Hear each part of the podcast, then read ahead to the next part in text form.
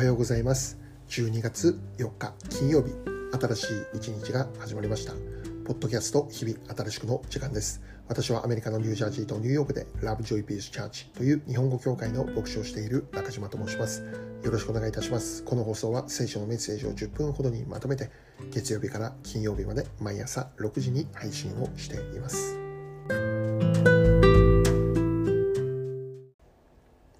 早速今日のメッセージですけど、まず今日の聖書の一節を紹介したいと思います。創世記一章31節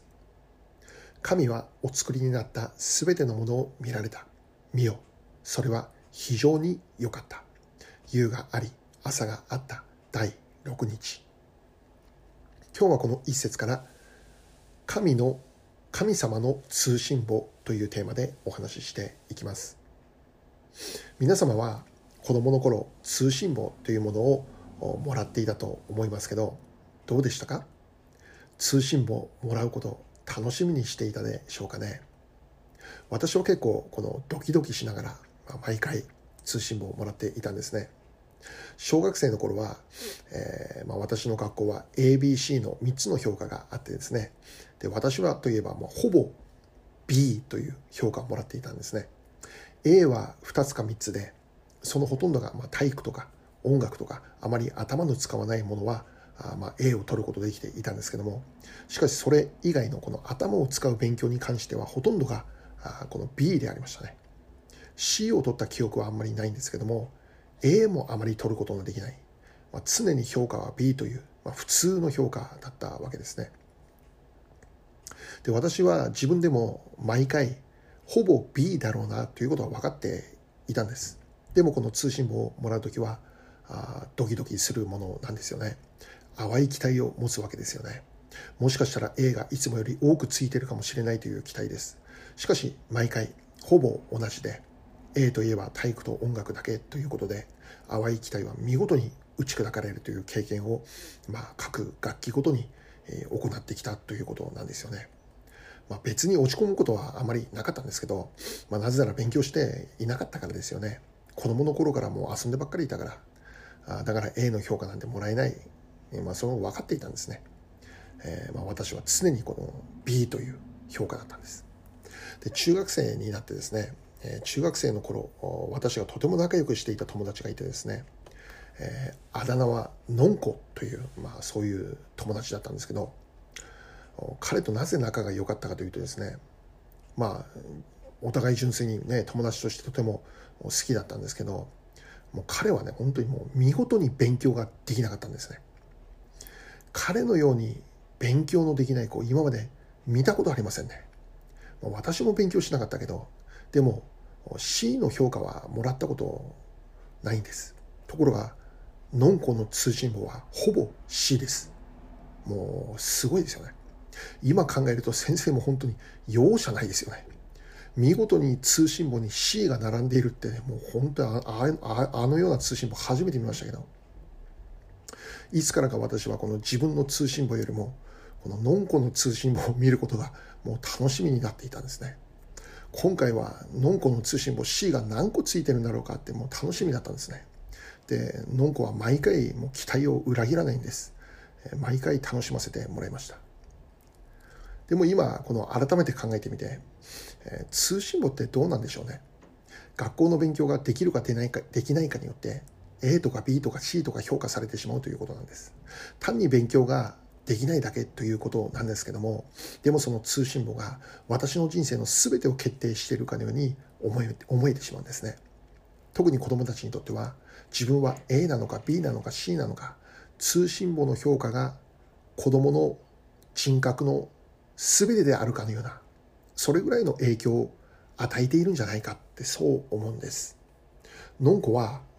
高校に行くことできなかったんです。なぜでしょうか。常に C だったからです。C ばかりの彼を受け入れている高校はなかったんですね。彼は中学を卒業とともに就職をしました。俺はお金を稼ぐぞとか言ってですねまあ、茨茨城に行くんだとか、なんかわけのわからないこと言ってですね、まあ、いつの間にか本当にこの茨城に行ってしまいしまったんですね。なぜ茨城なんだろうって思っていたんですけど、まあ、私はあえてそのような質問しませんでしたね。頑張れと言って励まして、まあ、送ったんですけど。でその後一度だけ私が東京へ上京した時に、えー、のんこと茨城で会いました。本当に茨城にいたんですね。でなんとのんこは結婚していました。奥さんはタイ人の奥さんでした。子供も生まれていました。息子でした。息子の顔見てびっくりしました。のんこと同じ顔で、まあ、彼の将来が心配になったんですけど、えー、まあ話を戻して。もし通信簿もらった時に A がたくさんあったらどうでしょうかね、まあ、私は勉強しませんでしたから A をもらえないということは分かっていたんですけどしかしもしそれにもかかわらずに A という評価をもらったら私はその A という評価にすっごい励まされる励まされていただろうと思うんですね。そしてできないなりにも頑張って勉強してみようかなってそう思えるようになるかなとも考えるわけです。一度学校の先生たちにお願いしたいですよね。子供たちに勉強できるかできないかに関わらず関わらずに全員に A という評価の通信簿を出してみるという実験です。おそらく子供たちは A という評価に励まされて、まあ、全員ではないにしてもあ勉強してみたいなってやる気の出る子供増えてくるんじゃないでしょうかね。それほど子供たちにとってこの通信簿の評価って影響のあるものであると思うんです。でここで聖書のお話に入るんですけど今日初めに読んだ聖書の一節を見たらですね神様が人間も含めてこの世界の創造を全て終えた時に創造された世界を見てこのように言われたということなんです。もう一度読んでみましょう。創世記の一章31節。神はお作りになった全てのものを見られた。見よそれは非常に良かった。夕があり朝があった。第6日。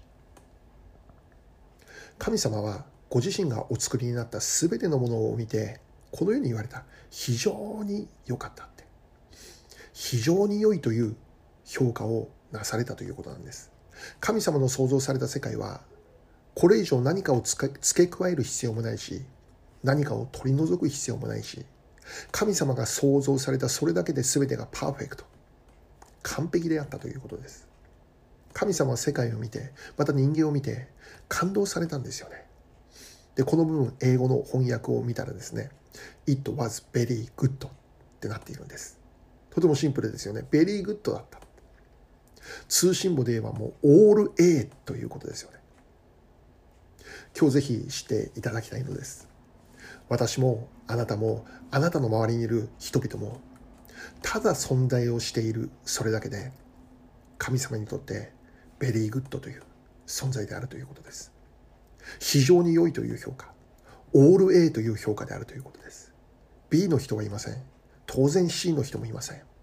この世界に生きている全ての人が神様の目から見るときにオール A という評価をいただくことができるということなんです。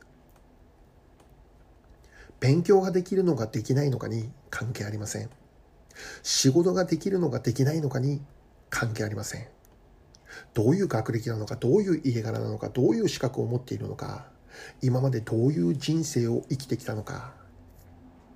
私たちの基準で考えてこの人はもっと優れていてこの人はもっと劣っていてそう考えることがあるかもしれません。しかし神様にとってはそうではなくて全ての人がどんな人生を生きていたとしてもオール A それ以下の評価はありません。あなたが存在をしている。ただそれだけで良いのです。あなたの存在そのものが神様にとってオール A であるということなんです。だから私たちは私たちのこの勝手な判断とか基準によってこの人は B だとかこの人は C だとかっていう評価はするべきではないんですよね。周りの人から見れば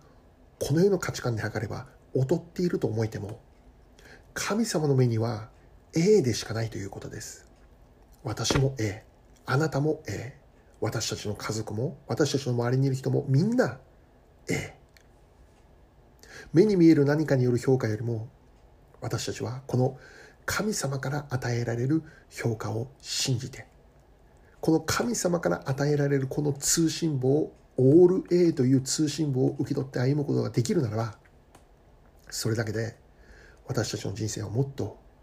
輝くことできるでしょうね。私たちの人生もっと心が豊かにされるというそういう人生になっていくことができると信じるのです。最後に一言お祈りいたします。愛する天の父なる神様今日も私たちには A という通信簿が与えられていることを感謝いたします。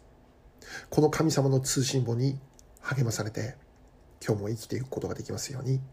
イエス・キリストの尊きお名前を通してお祈りいたします。アーメン。